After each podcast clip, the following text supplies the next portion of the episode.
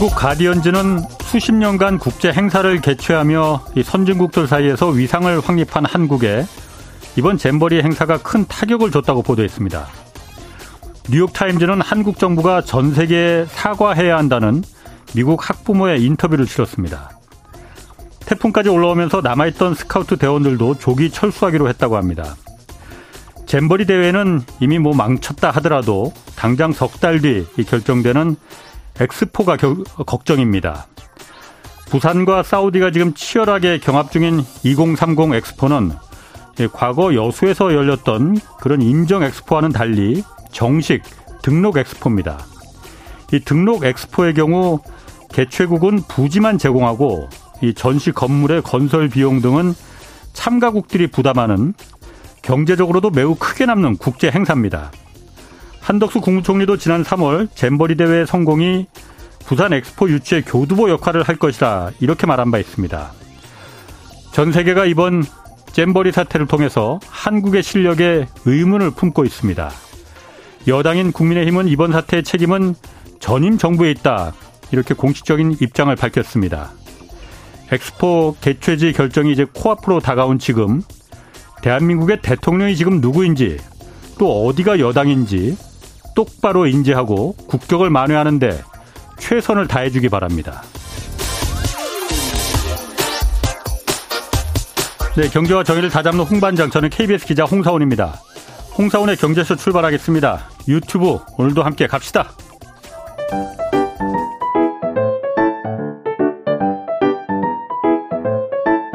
주식시장 분석 너무 어렵죠? 걱정 마세요. 우리에겐 염불리 염승환 이사님이 계시니까요.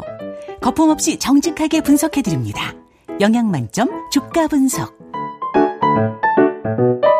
네, 염승환 이베스트 투자증권 이사 나오셨습니다. 안녕하세요. 네, 안녕하세요. 주식과 관련해서 궁금한 게 있는 분들은 짧은 문자 50원, 긴 문자 100원이 드는 샵 9730으로 어, 문자 보내주시면 됩니다.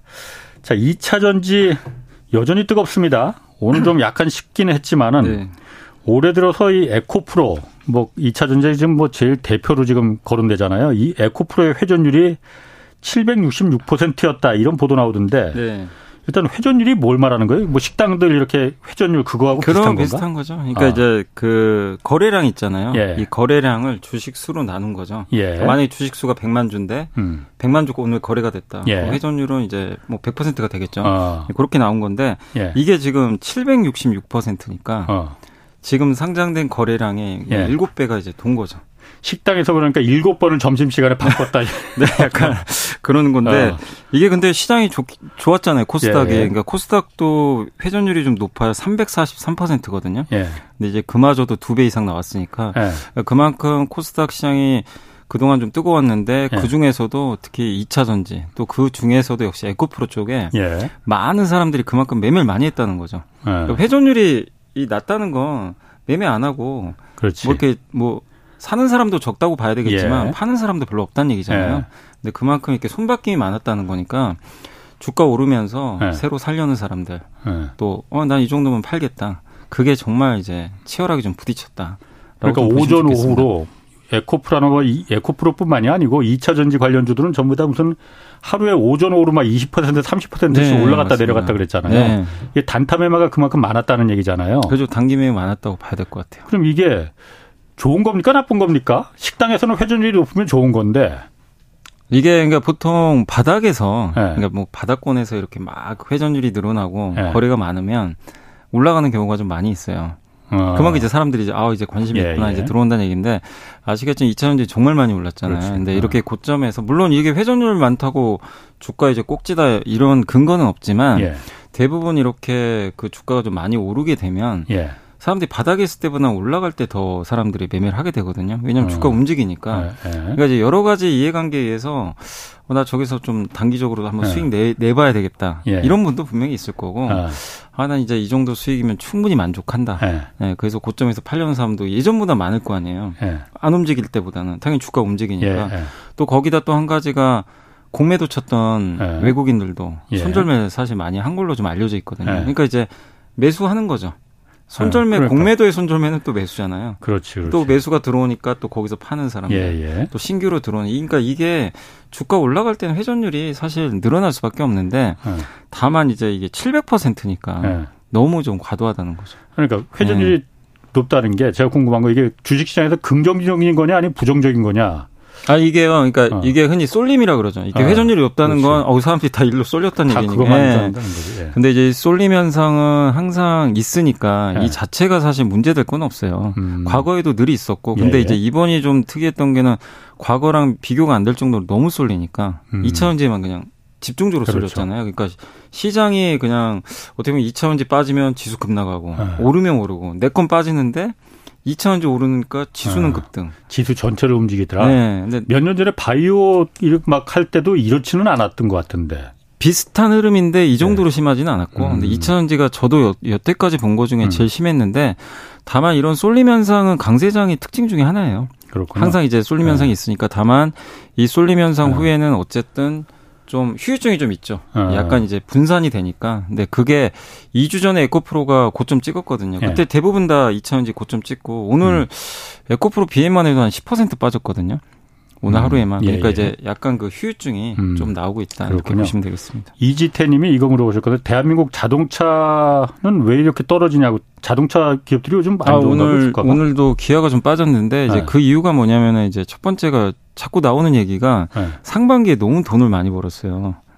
실적이 너무 잘. 네. 어. 근데 이제 그 얘기 항상 피크아웃. 아. 이제는 좀 하반기는 음. 좀 슬로우해지는 거 아니냐. 예. 그게 하나가 있고 그 다음에 이제 또 한 가지 환율. 환율. 이 또 최근에 뭐 1,200원 중반까지 한번 떨어진 적 있잖아요. 예. 근데 많은 분들이 전망하기로는 하반기에는 예. 환율이 좀 이렇게 안정화되지 않을까. 예. 1,300원 항상 넘어 있었잖아요. 예, 예. 근데 환율 효과를 봤거든요, 자동차는. 음. 어쨌든 그게 좀 있고. 수출 기업들은 환율이 약 예. 환 원화가 약세여야만이 유리한 예. 거니까. 거기다가 이제 그동안 일본 기업들이 좀 잠잠했는데 예. 요즘에 이제 일본 기업들이 좀 반격이 좀 있어요. 음. 엔화는 약해졌고 예, 예. 또 요새 하이브리드카가 그렇게 또 잘 팔린다고 합니다. 예. 전기차보다 오히려 음. 하이브리드카는 이제 현대차랑 어디 도요다가 이제 사실 그렇지. 경쟁 관계인데 원래 원조는 또 사실 도요다잖아요. 예. 근데 여기가 또 전통 강자다 네. 보니까 지금 구조에서 또 도요다가 유리한 거 아니냐 이런 어. 분석도 나오고 또 한 가지가 현대차도 이제 주말에 나온 뉴스인데 몇몇 주력 모델은 아닌데 뭐 아이오닉 6 같은 거 있잖아요. 예. 일부 뭐 모델들이 차가 좀안 팔리나 봐요. 전기차가. 아이오닉 6가 뭐 6도 있고 그 주력 어. 모델 말고 어. 전기차도 모델이 많은데 아니 제가 봤더라도 저는 개인적으로 아이오닉 5가 디자인은 더 멋있는 것 같아요. 5 이쁘죠. 아, 6는 약간 좀 그. 예, 실제 6도 이제 판매량이 좀 부진했던 어, 것 같아요. 근데 아. 몇몇 좀 이제 모델들이 예. 판매가 안 되다 보니까 주말에 이건 단독 보도로 나왔던 건데요. 음. 기사가 나온 게 부품 주문 축소 시작됐다. 그러니까 이제 부품사들한테 주문 좀 일부 줄이는 안 팔리니까. 그, 네, 그게 나갔나 봐요. 아. 근데 이제 실제 이거 현대차만 그런 건 아니고 예. 전 세계적으로 자동차, 전기차 회사들 재고가 음. 좀 늘고 있다고 합니다. 실제. 그래요? 그러다 아. 보니까 이제 이게 그 우리나라 이제 이 전기차 지금 현대차 기아가 아무리 내연기관차 네. 많이 팔아도 인정을 잘 안 해줘요. 그렇지. 어차피 전기차 뭐. 팔아야 네. 되니까. 근데 음. 현대 기아가 아시겠지만 돈 잘 번 이유가 고가 차량 잘 팔잖아요. 제네시스. 단가가 올라가는 예, 예. 이게 오히려 잘 아, 팔았는데 아. 근데 테슬라는 요새 반대로 가거든요. 차값을 그렇죠. 계속 내리지. 낮춥니다. 예. 근데 왜냐하면 그건 당연한 전략인 게 어떤 산업이 태동을 할 때 우리 스마트폰도 옛날에 그랬고 그렇지, 예. 지금은 스마트폰 다시 비싸게 팔지만 예. 처음 나왔을 때 가격 계속 좀 낮추면서 예. 저가 제품도 많이 나왔잖아요. 그러면서 대중화된 거거든요. 예. 전기차도 대중화되려면 가격 낮추는 수밖에 없어요. 근데 이제 일각에서 우려하는 건 현대차는 좀 저가 전기차는 좀 대비가 안 된 거 아니냐. 음. 이게 지금 이번에 기아에서 나온 EV9도 예. 거의 한 9천만 원, 8천만 원 하거든요. 그건 대형이라서 그런 거 네. 아니에요? 어. 근데 이제 좀 단가가 좀 싼. 아. 뭐 2천만 원, 예, 예. 3천만. 제가 알기로는 그 정도까지는 아직 없는 걸로 좀 알고 있거든요. 어. 테슬라가 그런데 그게 어 가격을 낮추는 게 저가형 자동차 자체는 똑같은 거 아니에요. 네. 똑같은 자동차를 옛날에 6천만 원 팔던 걸 지금 3천만 원에 팔겠다고 지금 하는 거잖아요. 네. 배터리 속에 들어간 배터리가 좀 싼 걸로 중국 그 LFP 배터리가 네, 그거로 이제 채용하겠다. 네. 뭐 굳이 충전소 그렇게 요즘 많이 생겼으니까는 뭐 한 번에 충전해서 많이 갈 필요 없다라는 뭐 니즈도 좀 있는 것 같고 네. 그런 면에서는 그러면은 앞으로 현대 기아차가 아, 큰 그야말로 가격 경쟁 면에서도 그게 가장 결정적인 그걸 좀 약간 이제 우려를 하는 것 같아요. 그러니까 아. 이게 현대 기아도 당연히 생각이 있으니까 저 직관하겠죠. 예. 하는데 음. 지금 나오는 거 보면은 많은 이제 테슬라나 이런 1등 기업들이 자꾸만 그렇구나. 가격을 낮추는데 네. 여기에 대해서 이제 현대차의 전략은 뭘까? 여기에 네. 대한 좀 청사진이 좀 부족하다 보니까 예. 시장에서는 좀 우려하는 것 같아요. 그렇군요. 네, 그래서 거기에 대한 네. 것들을 또 명확하게 해주면 괜찮을 텐데. 그러니까 아무튼 지금 자동차 회사들은요 음. 너무 돈은 잘 버는데 이게 미래가, 유지될 수 있을까? 미래가 그러니까 확실치 않구나. 네, 그거를 좀 우려해서 네. 빠지는 것 같아요. 뭐 그 전화로도 좀 답, 궁금증이 많이 들어오는데 좀 요거 맞아 하는 말을 좀 네. 묻고 2차 전지만큼 요즘 뜨거웠던 게 초전도체였어요. 네. 초전도체. 네. 일단 초전도체라는 게 전기 저항이 0이라서 인류의 모든 에너지 네. 문제를 일거에 다 해결해 줄 수 있다. 네, 네. 지구 온난화 이것도 빠이빠이다. 이 그렇기 때문에 우리 각광을 하는 거였잖아요. 네. 근데 이게 사실 아, 국내외 이제 그 고려대학교 이제 그 부설 연구소에서 연구 기업에서 이걸 개발했다고 해서 이 난리가 났는데 네. 이게 국내에서 지금 검증 작업 들어가 있는 거죠 지금. 예, 검증 작업도 했고 근데 지난 주말에도 그렇고 계속 요새 요즘에 이제 뉴스가 나오는 게 예. 뭐 일부 검증해서 뭐 이건 아니다 초전도체 아니다라고 저 얼마 전에 한국에너지공과대에서도 어. 예. 아니 그 이, 여기 지금 잠깐 좀 찾아보니까 예. 이 여기 공동 연구 중인 박진호 한국에너지공과대 부총장은 예. 이게 이제 LK99라고 하더라고요. 어, 이게 이제 예. 화합물로 도자기 굽는 거랑 좀 비슷하기 때문에 예. 어쨌든 이제 노하우는 있다. 예. 이렇게 좀 긍정적으로 좀 했는데 또 일부 연구기관에서는 이건 초전도체가 좀 아닌 것 같다. 음. 이렇게 나왔고 또 미국의 한 연구기관은 이론적으로 검증을 해보니까 이론상 가능한 것 같다. 음. 이런 얘기도 나오고 그래서 결과는 좀 나와봐야 될 것 같고요. 근데 그렇죠. 8월 말하고 9월 초에 네. 어쨌든 검증 결과가 좀 나온다는 네. 그런 얘기가 좀 있더라고요. 네. 관계자가 예, 예. 직접 밝혔기 때문에 네. 그래서 그때까지는 주가가 요동칠 것 같아요. 왜냐하면요 지난주. 금요일 날은 어. 안 좋은 뉴스가 나온 거예요. 그래서 다 폭락을 했어요. 어. 주가가 한 20%씩. 근데 오늘은 다시 상한가에 갔습니다. 아니 그런데 그거 먼저 말하기 전에 네. 이게 초전도체하고 관련된 주식이 기업이라는 게 어떻게 관련된 기업이라는 거예요? 아니 그 거기 사업 목적에 네. 초전도체 사업이 들어간 회사들이 좀 있어요. 아, 이번에 그럼 뭐 이 고려대 그 퀀텀 에너지 연구소가 여기하고 직접 있는 여기에 뭐 간접적으로 뭐 지분 관계가 있다는 또 회사도 있는 것 같고 그런 데면 이해가 가는데 네, 그런 데도 좀 일부 있는 예, 것 같고 예. 또 사업 목적에 예. 초전도체 사업한다. 이런 데도 있어요. 어. 그러니까 이제 그걸 다 찾아내시더라고요 개인 투자분들이. 아 그래서 그럼 그 기업들이 어, 갑자기 어, 그래서 이제 며칠 동안 상한가가 예, 가는 거예요. 그래서 어, 조금이라도 관련이 돼 있으면 예. 일단 급등을 해버린 거예요 다. 그럼 예. 그 상황이 지금 이 검증이 끝날 때까지는 당분간 이어지겠죠. 그러니까 뭐 갑자기 또 외부에서 안 좋은 뉴스 들리면 예. 지난 금요일 날은 그래서 급락했거든요. 예. 초전 조치 아닌 것 같은데 예. 이런 뉴스 나오니까 빠졌다가 오늘은 또 이제 8월 말 또 9월 예. 초에 또 검증 결과 나온다고 하니까 예. 오늘 또 일부 한 두세 개 상한가 왔어요. 어. 그러니까 이제 이거는 제가 봤을 때 저는 좀 약간 우려되는 게 예. 이게 초전도체로 사실 상용화까지는 이게 검증이 돼서 우리나라에서 개발해서 양산까지 가면 좋은데 이게 투자하신 분들은 냉정하게 생각해야 될거 아니에요. 이거는 우리 대한민국 국민 입장에서 기분 좋은 일이잖아요. 그렇죠. 네, 근데 어. 투자하신 분들은 이미 주가인 지 몰랐는데 예. 이걸 양산해서 이 회사가 실제 돈을 벌어야 되잖아요. 예. 그것까지는 또 몇 년이 걸린단 말이에요, 사실. 바로 음. 되는 건 아닌데 근데 주가는 이거에 관련돼 있다는 이유만으로 주가들이 막 몇 배씩 지금 올라가 있으니까 그러니까. 한마디로 그냥 단기 매매가 지금 굉장히 성행하고 있거든요. 뉴스에 따라서.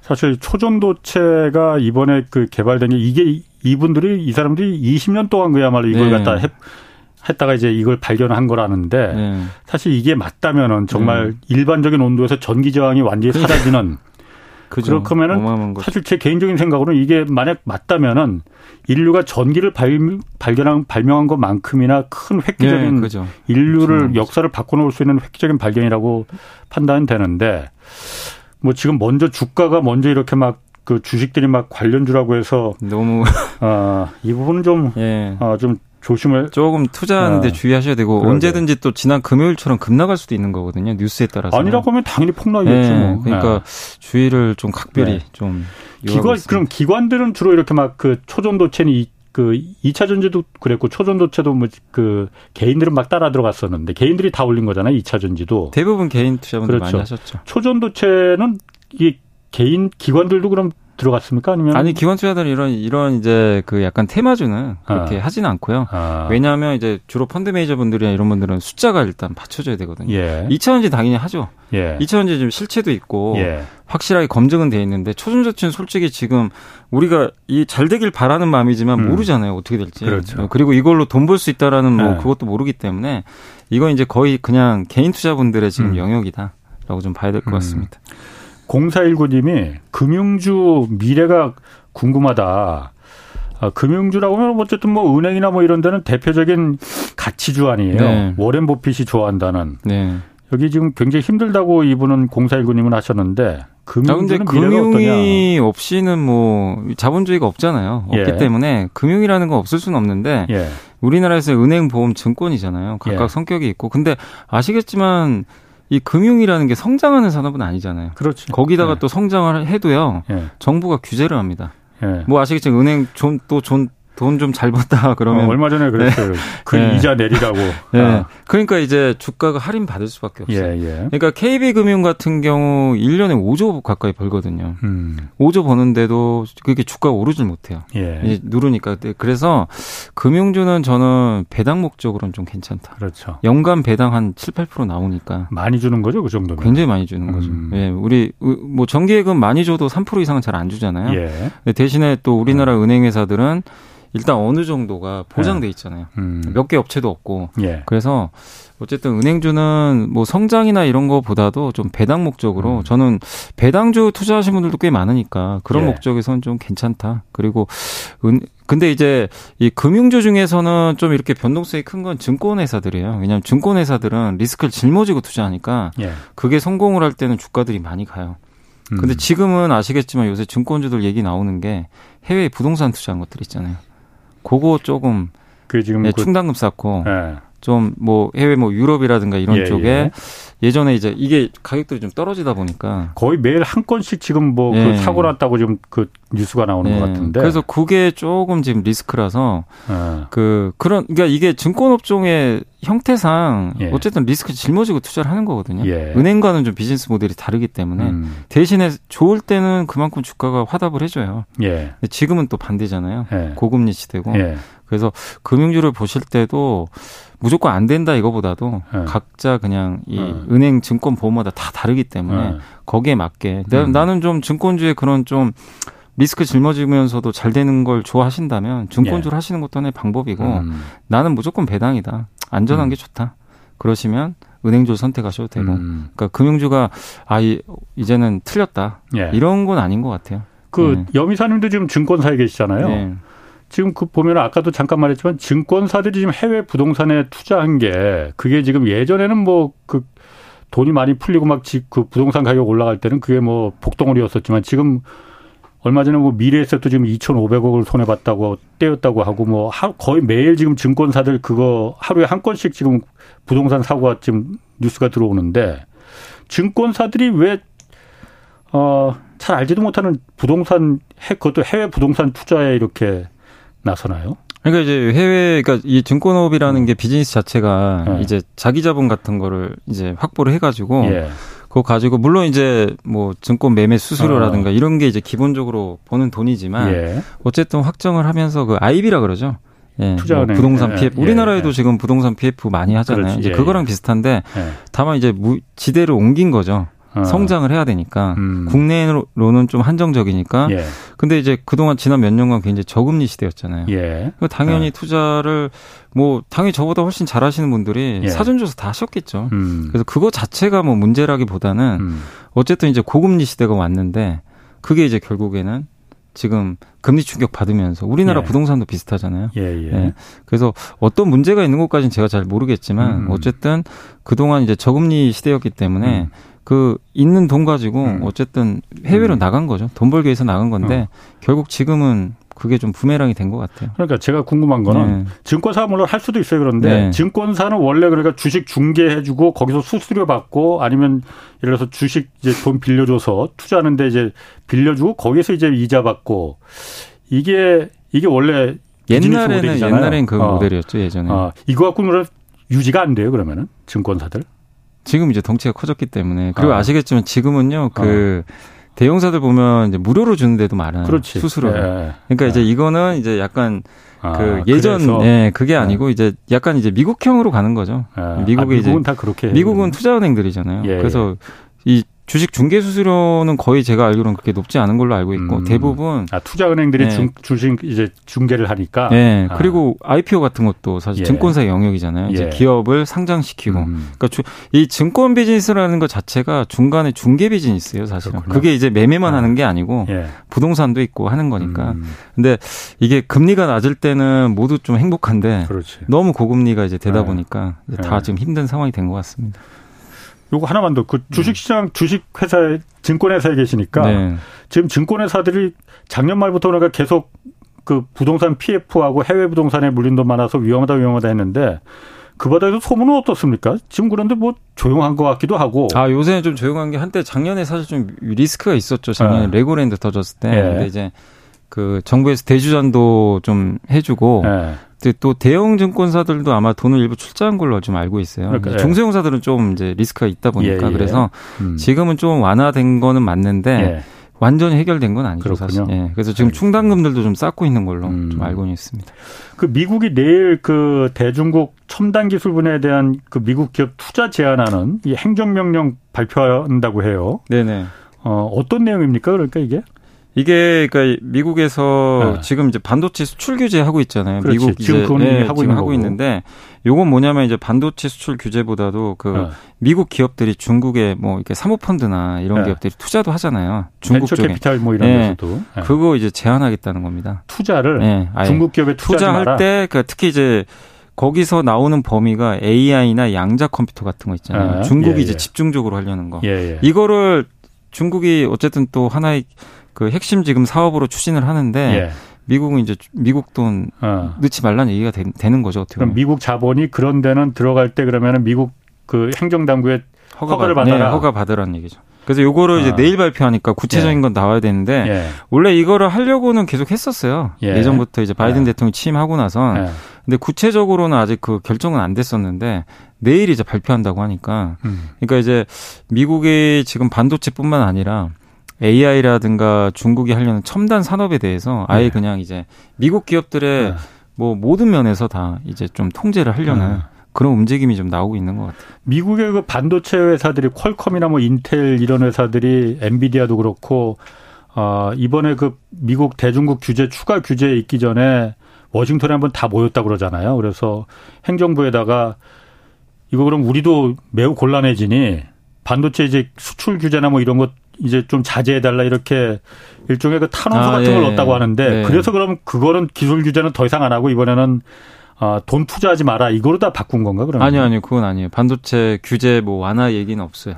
어, 아니 그러니까 완화 말고 추가 규제는 더 이상 하지 마라. 아, 추가 그 아. 얘기도 없고, 그러니까 예. 거기에 대해서는 미국이 지금 멘트한 건 없어요. 아. 그러니까 이제 요청은 하죠. 제발 더 하지 마라. 예, 예. 하는데 제가 봤을 때는 요새 보면 뭐 ASML도 그렇고 ASML이 원래 EUV 장비만 규제 들어갔잖아요. 그렇죠. DUV라고 한 단계 낮은 것까지 아. 하는 걸로 알고 있거든요. 예, 예. 그러니까 보면 그러니까 기업들은 요청을 하, 좀 완화해달라고 아. 하는데 지금 미국 정부 하는 거 보면요 전혀 지금 그럴 생각이 음. 없는 음. 약간 좀 그런 그러니까 미국이 이번에 또 옐런 재무장관도 중국 갔다 왔는데 예.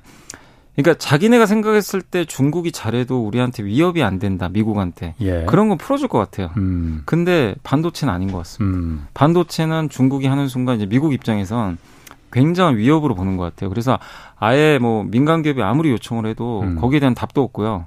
계속 지금 그쪽 AI나 반도체 쪽에 대해서는 예. 규제로 오히려 지금 분위기로 봐서는 더 강화하는 쪽으로 좀 가고 있는 것 같아요. 그러니까 반도체 기술뿐만이 아니고 돈줄도 맞겠다. 예, 예.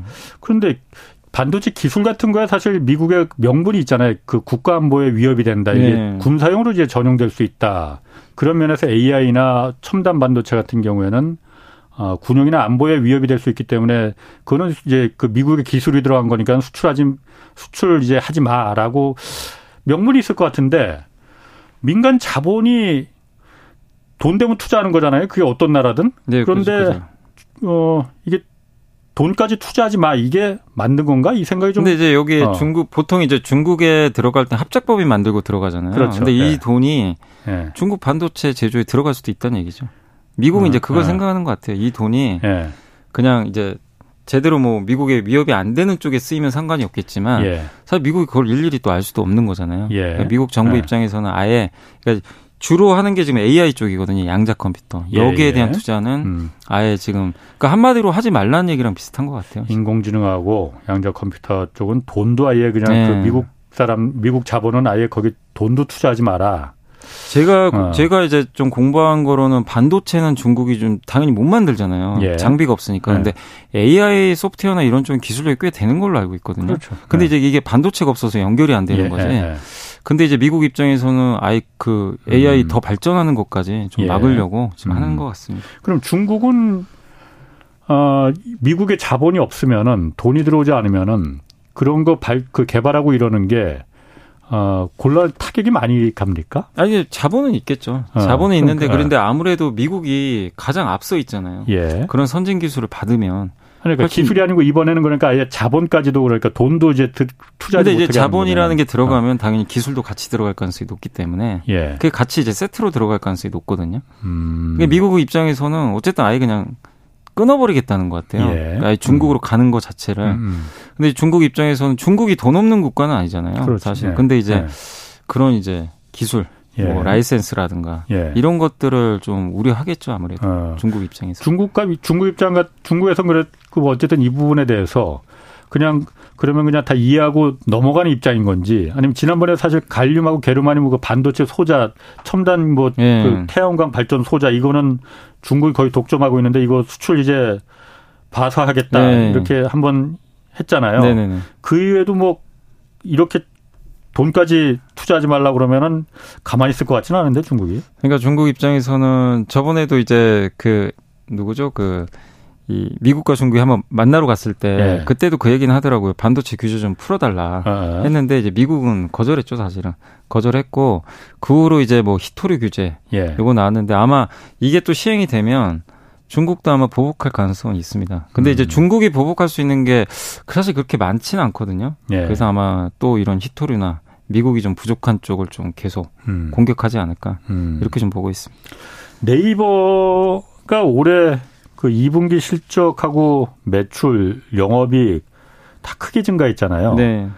카카오는 사실 좀 그에 비해서 좀 뭐 경제 둘이 경쟁 라이벌 관계인데 카카오에 비해서 네이버가 훨씬 더 좋았는데 네이버가 왜 좋았던 거예요? 어, 네이버가 이게 원래 검색 광고 하잖아요. 검색 예. 광고 시장은 이제 성장이 좀 정체돼 있거든요. 예. 그런데 그런 와중에도 어쨌든 성장을 해줬습니다. 예. 이번에 좀 성장을 해줬고, 예. 그 다음에 이 회사가 또 온라인 상거래도 하고 있고, 예. 여기가 네이버 전체 이제 그 이커머스라고 하죠. 전자상거래가 음. 이번에 한 15% 정도 성장을 했거든요. 예. 그래서 상당히 좀 좋았고, 포시마크라고 그 미국의 중고 미국의 중고 거래하는 그 플랫폼이 있어요. 당근 마켓 같은 거. 어, 무슨 마크? 포시마크. 포시마크라는 회사를. 아, 미국에 그런 네, 데가 있어요? 아. 주로 이제 2030이 아. 또 많이 써요. 아하. 이게 이용하는 사람이 한 미국판 당근. 네, 미국판 당근입니다. 아. 한 8천만 명 정도 쓴대요. 예. 이거 한 2조 정도 인수했는데 처음에 이거 인수했을 때 주가 급락해 버렸어요. 왜 이렇게 어. 비싼 돈 주고 샀냐. 예. 적자인데. 예. 근데 지금 이번에 실적 보니까 성장을 하고 있습니다, 실제. 어. 예, 그래서 좀 효과가 나오고 있고. 예. 그리고 핀테크도 좀 잘하고 있고 웹툰 쪽도. 예. 음. 그래서 이번에 실적이 2분기 기준 역대 최고 나왔어요. 아. 그러니까 이제 주가는 많이 빠졌잖아요. 예, 거의 예. 반토막 났는데 생각보다 실적이 좀 잘 나오니까 예. 오늘 주가가 한 4% 정도 예. 좀 올랐는데 또 여기다 한 가지 더 있는 게 AI 시대인데 예. 미국의 구글이나 마이크로소프트 많이 올랐는데 예. 네이버 카카오는 아예 오르지도 못했잖아요. 예. AI 여기도 준비하고 있는데 24일 날 이번 달 24일 날 하이퍼 클로바 X라고 그 한국형 챗GPT 네이버에서 만든 네, 거. 그게 이제 어. 이제 이번에 공개가 된다고 하니까 하이퍼 클로바 X. 네, 그게 이제 한국판이죠. 어. 한국어 버전으로 된 어떻게 보면 네. 챗GPT 같은 거예요. 예. 네, 그걸 이제 이번에 공개를 한다고 합니다. 언제 며칠 날? 8월 24일 날. 24일 날? 네. 그럼 그건 어떤 좀 특징이 챗GPT나 구글 비슷해요. 바드나 이런 거하고 네. 무슨 특징이 있는 거예요? 그러니까 이제 구글 구글 바드나 네. 이거랑 똑같은 거죠. 생성형 언어 아. 모델로 만든 예. AI 서비스예요. 그러면은 한국에서 만든 거니까는 더 한국어 한국에 좀 한국어에 특화돼 있다 뭐 네, 이런 장점이 그러니까 한국어 데이터가 월등히 많습니다. 아. 네. 그러니까 이제 네이버는 그걸 타겟으로 만든 거예요. 예. 왜냐하면 이제 음. 마이크로소프트나 구글이 아무리 노력을 해도 한국어 데이터를 그렇죠. 확보하기 쉽지 않은데 예. 네이버는 20년 전부터 네이버 예. 검색 서비스 블로그 어마어마한 양들이 그 방대한 데이터들을 지금 갖고 있잖아요. 예. 그래서 그걸 가지고 한 5년 전부터 이미 준비를 좀 했던 것 같더라고요. 어. 그래서 이제 그거를 드디어 이번에 좀 공개를 하는데, 예. 근데 이제 시장에서 어떻게 받아들일지가 좀 관건인 가 음. 제대로 좀 만들어서 나왔으면 좋겠는데 이제 8월 24일 날 나와 봐야 될 것 같고 근데 시장은 일단 주가 오르는 거 보면 예. 기대는 하고 있는 것 같습니다. 어. 이름이 너무 긴데. 하, 이름은 하이퍼, 하이퍼 클로바 X. 라고 어. 하클 X 뭐 이렇게 좀. 근데 이제 그 어. 우리가 보통 챗 GPT랑 이렇게 채팅하잖아요. 예. 그 챗봇 챗봇 이름은 Q라고 돼 있어요. 아 Q. CUE. 아, 그거는 아, CUE. 예. 그거는 아. 이제 고게 챗봇이 우리 아. 그 이렇게 그럼 Q라고 네. 말하면 되겠구나. 그래서 예. 아마 그건 9월 달에 아마 나오는 예. 걸로. 이게 그러면 Q가 발음하기 어려우니까 그냥 Q라고 예, 합시다. Q. Q가 그 챗GPT나 구글 바드나 여기하고 붙었을 때 사실 자본력에 비해서는 자본력으로는 상대가 아, 사실 그죠, 안 되잖아요. 어, 한글이라는 특징 이제 장점을 갖고 있는 거잖아요. 네네. 승산이 있을까요? 일단 우리 한국에서는 아무래도 많이 쓰일 네. 수밖에 없는 게 네. 실제로 어떤 애널리스트 분이요. 이건 실제 나온 자료인데 지난달에 구글 바드로 네. 본인을 검색을 해봤대요. 네. 근데 보고서 진짜 저, 저도 깜짝 놀란 게 근데 본인을 검색을 했는데 본인이 사망한 걸로 나와요. 어. 그리고 여의도에 어. 이건 이제 챗 GPT에 검색을 네. 해봤는데 이제 뭐 일식집을 좀 추천해 달라 그랬나 네. 봐요. 근데 횟집 몇 개를 추천을 해줬는데 네. 여의도에 없는 횟집을 추천을 또 해준 거예요. 예. 뭐가 문제냐면 이 챗GPT의 제일 문제가 모르면 모른다고 하면 되거든요. 예. 그런 얘기를 못 해요. 예. 그냥 어떻게든 정보를 짜져 짜가고 와가지고 답을 무조건 해줍니다. 그게 거짓이어도. 예. 근데 이제 아무래도 한글 데이터가 부족하니까 예. 이게 오류가 좀 많나 봐요. 예. 그러니까 오죽하면 사람을 이렇게 죽이면 안 되잖아요. 아무래도. 어. 그러니까 챗 GPT나 구글 바드 같은 경우에도 그게 생성형이잖아요. 계속 네. 자기들이 배워간다는 거잖아요. 네. 그 어쨌든 한국의 데이터베이스에도 접속해서 한글로 된 모든 문서들도 지금 계속 학습하고 하는데, 있을 거잖아요. 네, 하는데 네. 아무래도 학습 데이터 음. 할수 있는 그 양 자체가 네이버랑 음. 비교할 수가 없어요. 네이버가 네이버 큐가 한번 나와 보면은 네. 나와 보면은 어떤 게 좀 그 가능성이 있을지 좀 알 수 있는데. 그 네이버 이제 최수연 대표는 음. 뭐라고 했냐면 이제 네. 그챗 이런 이제 챗 GPT형 그 모델을 이용을 해가지고 나중에 네. 궁극적으로 그게 그, 그렇게 할 거라고 좀 언급을 한 게 뭐냐면 뭐 쇼핑이나 여행 같은 거 갈때 예. 지금은 다 검색해서 가잖아요. 검색해서 내가 이제 예. 또 뜨면 내가 클릭해서 어. 누른 다음에 어 괜찮으면 뭐 블로그 리뷰 보고 예. 이제 내가 결제 내가 해서 그렇죠. 지문 인식 한 다음에 이제 예. 끝내잖아요. 예. 그걸 이제 원스톱으로 하겠다는 겁니다, 그냥. 여기에 그냥 만약에 뭐 예를 들면 어떤 이제 내가 뭐 면도기를 원한다. 네. 면도기를 원하는데 어떤 이제 구체적인 걸 좀 써놓으면 되겠죠. 예. 지금은 그럼 내가 그런 면도기들을 상품명을 알면 검색을 예. 해서 내가 일일이 뒤져보고 하는데 추천을 이제 몇 개 딱 띄워주는 거죠. 음. 그래서 그거 하나 눌러서 이제 검색, 그러니까 자동으로 결제까지 그냥 음. 한 번에 가게. 내 얼굴 이렇게 사진 하나 찍어주면은 알아서 그냥 그, 그 큐나 이런 게. 뭐 그럴 수도 어. 있는 거죠. 그러니까 어. 지금은 검색 시대다 보니까 예. 어쨌든 내가 일일이 하나씩 들어가서 나중에 결제까지 가야 되는데 음. 이 네이버의 목표는 그게 아니라 한 번으로 시대까지. 그냥 결제까지 그냥 끝내버리겠다. 아. 요게 좀 목표인 것 같더라고요. 아. 그럼 카카오는 지금 7228님도 그거 물어보셨는데 카카오 그룹 이 여기는 그 주식시장 면에서 희망이 있느냐 이렇게 물어봤거든요. 지금 이 상태로는 네이버에 아. 비해서는 좀 약간 이제 밀리고 있어요. 왜냐하면 매출은 비슷하거든요. 이번에 음. 매출이 네이버가 2.4조 나왔고 예. 카카오가 2조니까 얼추 비슷해요. 한데 그러네. 예. 영업이익이 34%나 감소했어요. 카카오는 카카오나. 그러니까 이익이 음. 너무 지금 안 나오는 상태인데 예. 비용을 지금 1. 그러니까 매출이 2조인데 2조를 예. 넘었는데 비용만 1.9조가 나왔대요. 그러니까 아. 비용을 너무 많이 쓰고 있는 거죠. 뭐 마케팅도 많이 할 거고. 예. 근데 이번에 또 매출이 늘었던 이유 중에 또 한 가지가 SM 인수했잖아요. 3월에. 음, 예. 예, 예. 그것까지 반영하니까 매출은 당연히 늘게 나오는데 아, SM 빼면은 SM 또 빼면 그렇게 많이 는 거라고 또 볼 수가 없거든요. 아, 예. 그럼 SM 그때 3월에 인수한 게 그때 뭐 워낙 말이 많은 상태로 인수를 했잖아요. 이게 약이 예. 됐습니까? 독이 됐습니까? 그럼 카카오 입장에서는? 아, 카카오 입장에서는 SM 인수 SM 인수 자체는 예. 플러스라고 봐야 되겠죠. 아, 인수 자체는 어쨌든 뭐 저는 사실 잘 문외한이라서 잘 모르지만은 카카오는 어쨌든 데이터 기업이고 정보통신 기업이잖아요. 네. 근데 갑자기 왜 엔터 연예 사업에 문어발도 저렇게 뭐 하긴 뭐 카카오가 미용실하고 대리운전도 했으니까 그거로 따지면 여기는 조금이라도 관계가 있다 싶긴 하지만은 너무 많이 퍼져나가는 거 아닌가. 그걸 항상 이제 많이들 지적을 하세요. 예. 그러니까 이제 카카오가 집중보다는 너무 분산된 거 아니냐. 예. 그리고 카카오는 우리 이제 카카오톡 채팅하고 이런 이제 플랫폼 비즈니스인데 예. 엔터를 인수한 이제 SM 엔터를 인수한 거는 카카오톡 엔터란 자회사가 또 따로 있잖아요. 예. 여긴 또 엔터 비즈니스 하고 있고. 예. 그러니까 정말 카카오 모빌리티도 있고. 예. 정말 다양한 사업들을 하고 있다 보니까 예. 자회사가 이제 또 성장을 하려면 또 SM 인수하면 카카오 엔터한테는 되게 좋죠. 예. 당연히 이제 국내 또 대표 회사를 인수하는 거니까. 예. 근데 어쨌든 덩치가 또 너무 큰 상황에서 그러니까. 단지 SM 엔터 인수한다고 뭐 수익성이 갑자기 네. 좋아지는 건 아니거든요. 시간도 네. 걸리고. 근데 이번에 어쨌든 외형은 커진 거 맞아요. 예. SM엔터 인수해서 매출 늘었는데 네. 문제가 돈을 벌어야 되잖아요. 실익이 없다 이거죠. 예. 그러니까 지금 영업이익이 무려 34%나. 그러니까 네이버랑 비교가 되는 건 네. 네이버는 어쨌든 외형도 느는데 이익도 좀 늘고 있어요. 근데 같은 매출인데 왜 이렇게 이익이 안 나나 이거죠. 예. 이 카카오 같은 경우에 뭐 제가 사실 뭐 기업 경영이나 이런 거에 대해서 뭐 남의 기업에 대해서 경영에 뭐 이렇게 참 그 감나라 배나라 할 건 아니지만은 네. 뭐 이른바 그 만기 칠남으로 그냥 모든 걸 다 대한민국의 모든 산업을 다 카카오가 다 하겠다는 식으로 이렇게 달려들면은 뭔가지 그럼 예전에는 우리가 카카오 하면은 딱 떠오르는 사업 영역이 있었잖아요. 네네. 카카오톡, 정보통신, 다음. 지금은 사실 어디가 주력이지? 아.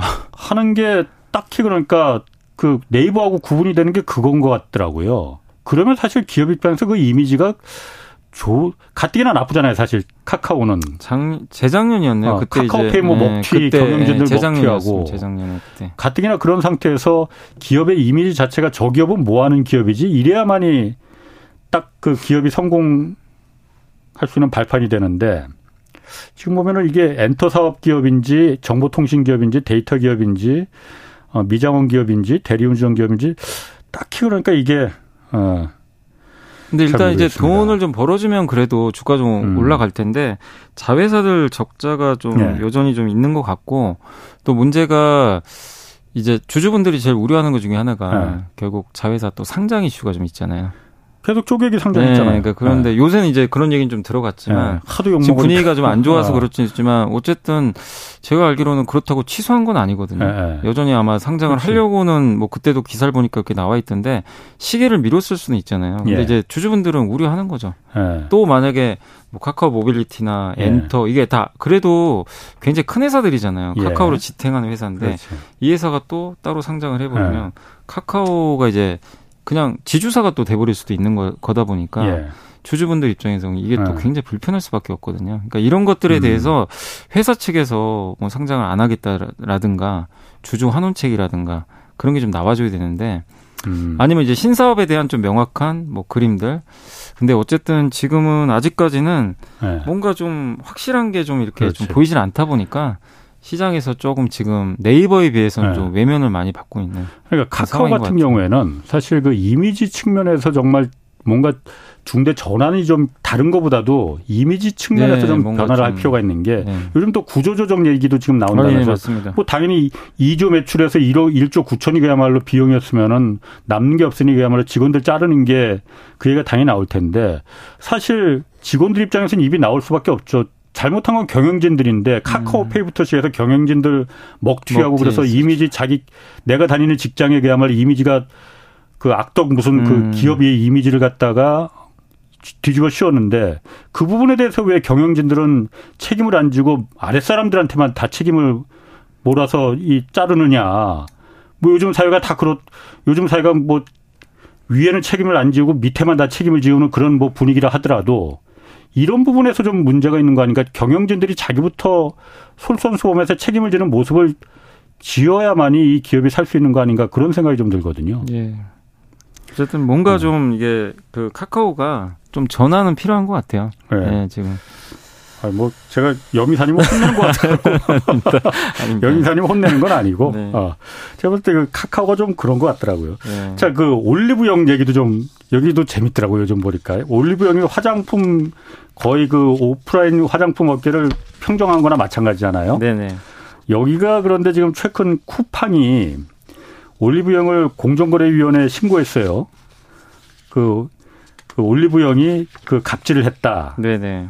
어, 이게 그런데 올리브영 입장에서 나쁘지 않아. 이런 또 그러니까 이게 또참 어, 일단 재밌더라고요. 기사에 나온 내용을 한번 제가 예. 종합해 보면 일단 이제 팩트는 팩트니까 이제 예. 신고는 했는데 올리브영이 사실 이제 유통사잖아요. 화장품 유통사죠. 어떻게 보면 예. 거기 많은 이제 유통회사들이 예. 이제 화장품을 이제 공급을 그러니까 공급을 하니까 이제 그걸 여러 가지 납품받아 판매하는데 예. 행 이제 압력을 행사했다는 거죠. 결론은 이제 음. 여기서 여기하고만 거래해라. 아. 다른데 주지 마라. 예. 약간 이제 그렇다는 건데 예. 그 쿠팡은 이제 그걸 걸고 넘어진 거예요. 예. 쿠팡에 납품하지 마라 그랬다. 아, 이건 공정거래법에 문제, 문제 있는 거 아니냐. 근데 실제로 그 옛날에도 이제 공정위 조사를 받은 적이 있어요. 올리브 영이 그 경쟁사 중에 랄라블라라고 지금은 안 어, 보일 텐데 어, 지금 다 비슷, 예, 지금 예. 비슷한 예. 쪽이었는데 예. 여기가 견 경쟁업체들 견제하려고 납품업체들한테 뭐 부당하게 영향력을 행사했다라는 예. 그런 좀 사실 의혹도 있었거든요. 예. 근데 이제 이게 공정거래법상 갑질 행위를 했다고 해도 점유율이 50% 이상으로 이제 인정을 받으면 어. 과징금을 일단 이제 물어야 되는 거죠. 훨씬 많이 물죠. 이제 그러니까. 어마어마하게 무는 걸로 어, 알고 있어요. 50% 넘느냐 네. 안 넘느냐가 기준이지 그러니까. 예. 그래서 요걸 이제 넘느냐 안. 근데 올리브영의 지금 시장 점유율이 71.3이거든요. 그럴 거예요. 예. 다 예. 그런 그 천하 토기를 했으니까. 예. 근데 여기에 이제 만약에 쿠팡을 넣게 되면 달라집니다. 그러니까 쿠팡을 그 점유율에 쿠팡이 안 들어가 있어요. 그러니까 그걸 공정위가 어떻게 해석할지 모르겠어요. 아. 그러니까 온오프라인 다 통합해가지고 예. 야 쿠팡도 넣어야지. 예. 여기도 화장품 많이 파니까. 어, 그럼 점유율이 어떻게 되나요? 그럼 점유율이 이제 절반 이하로 떨어지는 걸로 알려져 아, 있어요. 그럼 과징금을 물더라도 훨씬 적게 내는 과징금이 그러면은? 훨씬 적어지는 걸로 제가 알고 있습니다. 만약에 예. 이거를 이제 포함을 하면요 전체 화장품 유통시장에서 올리브영 점유율은 12%밖에 안 된대요. 쿠팡을 포함하면은 이게 다 포함을 해버리면. 예.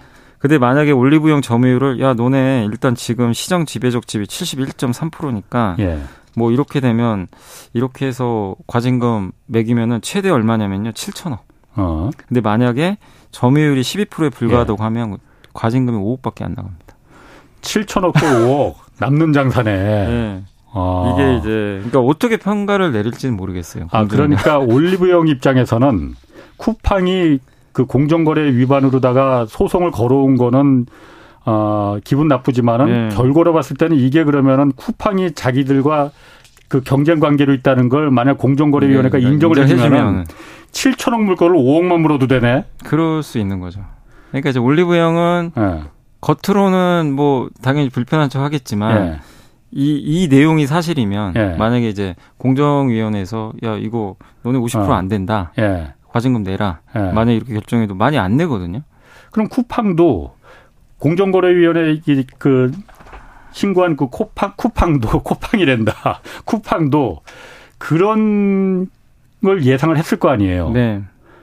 그러면 그게 쿠팡 입장에서도 차라리 올리브영의 그, 그, 그, 이, 좀, 그, 나쁜 점, 나쁜 점이라기보다는 이제 그 갑질을 갖다 부각을 시키는 게 더 목적이었을 텐데 그럼 실익이 7천억 대 5억으로 이렇게 줄어드는 거 보면은 쿠팡 입장에서도 이게 득이 될까? 그 우리가 이거 그 문, 이의를 제기하는 게라는 생각이 들었을 것도 같은데. 네. 쿠팡 입장에서도 일단 예전에 그 LG생활건강이 2019년에 쿠팡을 공정에 신고한 적이 있거든요. 예. 비슷한 거 이제 쿠팡이 납품 가격을 과도하게 낮춘다. 예. 좀 압력을 행사했다. 예. 그러니까 LG생활건강이 공급을 할 거 아니에요. 예. 그런 거에 대해서 이제 압력을 행사했다라고 예. 이렇게 이제 그때 한번 공정위 신고한 적이 있었는데 예. 공정위가 실제로 그때 쿠팡이 온라인 쇼핑에서 이제 우월적 지위를 활용을 해가지고 예. 부당한 행위를 한 것으로 보인다고 해서 예. 2021년에 쿠팡에 대한 징계를 예. 그때 이제 결정을 했다고 합니다. 예. 근데 만약에 이번에 이번에 이제 올리브영과 이런 부분에서 다툼에서 예. 이거를 이제 서로 양측 간에 이제 경쟁사로 인정을 하는 판결이 내려지게 아. 되면은 어쨌든 쿠팡 입장에서도 징계 수위가 낮아질 수밖에 없거든요. 점유율이 점유율이 만약에 떨어지게 되니까. 아니, 작년에 공정위에서 결론을 내렸다면서요. 작년 이제 21년도에 요거 이제 LG 생활건가 아, 어. 내린 건데 예. 아무래도 이번에 또 공정위가 이번에 그 올리브영하고 지금 이제 결정을 내려야 음, 되잖아요. 예. 이렇게 되면은 이 쿠팡도 같이 여기에 또 포함을 해줘 버리면 예. 쿠팡의 점유율도 당연히 떨어지게 되거든요. 예. 그렇게 되면 쿠팡 입장에서도 아, 쿠팡도 수위가 다른, 낮아지죠. 다른 이제 그 납품사들을 그러니까 쿠팡에 물건 팔러 들어오는 회사들하고 관계가 아, 뭐 이제 단가 낮춰라 뭐 아. 이런 것들에 대해서 이제 LG 생활건강 이제 징계를 맞았는데 아닌 입장이 될 수 있다는 거예요. 그러면 이제 이렇게 경쟁을 해서 어 점유율 아. 너네 50%안 되네.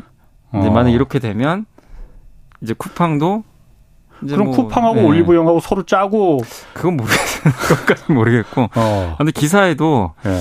약간 이제 이 두 회사가 예. 사실 이제 서로 싸우는 거지만 예. 어떻게 보면 예. 이런 결정이 만약에 내려지게 되면 아.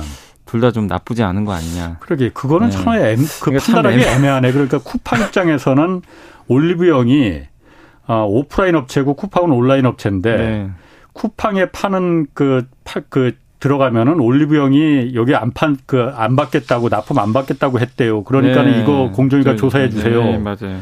했는데 온라인과 오프라인이든 어쨌든 같은 화장품인데 파는 품목이 네.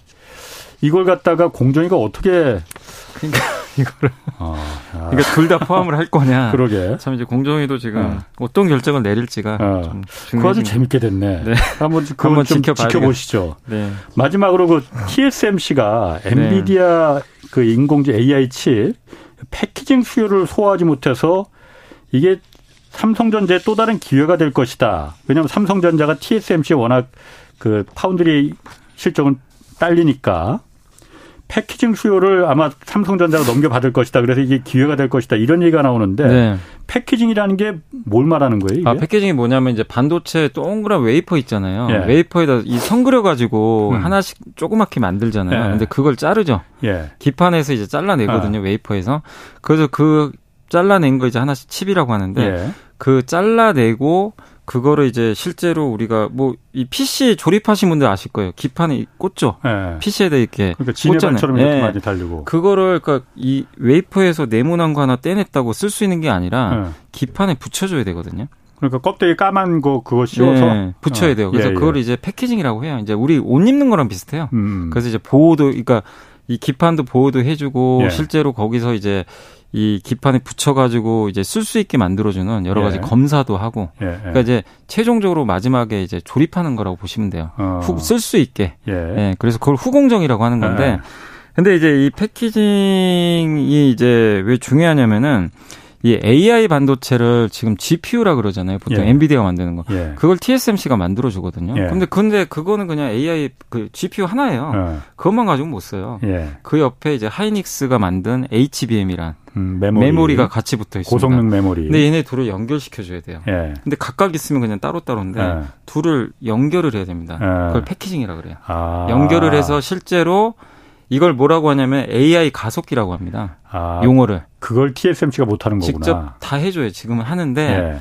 이제 좀 딸린다 이거죠. 예, 부족한가 봐요. 여기 기판 같은 거라든가 예, 예. 그 중요한 기판 중에는 뭐 이게 인터포저라는 기판이 있나 봐요. 예. 이걸 만들기가 되게 어렵다고 하는데 그게 공급도 부족하고 이러니까 예. 엔비디아는 급한 거예요. 수요는 음. 많은데 좀 빨리 좀 만들어 주길 원하는데 예. 어, TSMC가 뭐 그렇다고 뭐 그냥 무조건 다 만들어 줄 수도 있는 예. 것도 아니고 한계가 있다 보니까 이제 이제 이거를 할 수 있는 업체 중에 하나가 삼성전자예요. 네. 삼성도 지금 할 수 있는 걸로 나, 와 예. 있는데 수주만 받으면 되거든요. 예. 그러니까 아마 엔비디아가 예. 지금 아직 결정된 건 아닌 것 같고요. 좀 고심은 음. 하고 있는 것 같아요. 그러니까 제가 언뜻 듣기에는 이게 그러면은 반도체 이 회로를 만들어주는 이거 말고 그 다음에 껍데기 씌우고 이제 서로 연결시켜 줘야 돼요. 요게 네. 그렇게까지 중요한 건가 보요 그게 어려워요. 아. 왜냐하면 그냥 GPU 하나만 쓰면 네. 성능이 그렇게 안 나오는데 옆에 네. HMM 딱 붙여줘야 돼요. 근데 네.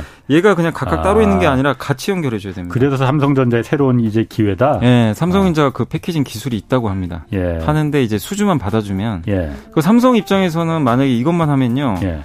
지금 엔비디아 GPU도 음. 수주만 받으면 만들 수도 있고 HBM도 음. 만들 수가 있어요 삼성은. 그렇군요. 그럼 아예 그렇지. 그냥 자기가 다 해가지고 아, 그런 가져버릴 수도 있어요. 있겠구나. 네, 그래서 이걸 수주 받느냐가 굉장히 좀 중요할 것 같습니다. 예. 염승환 이베스트 투자증권 이사였습니다. 고맙습니다. 네, 감사합니다. 예, 지금까지 홍사원의 경제쇼였습니다.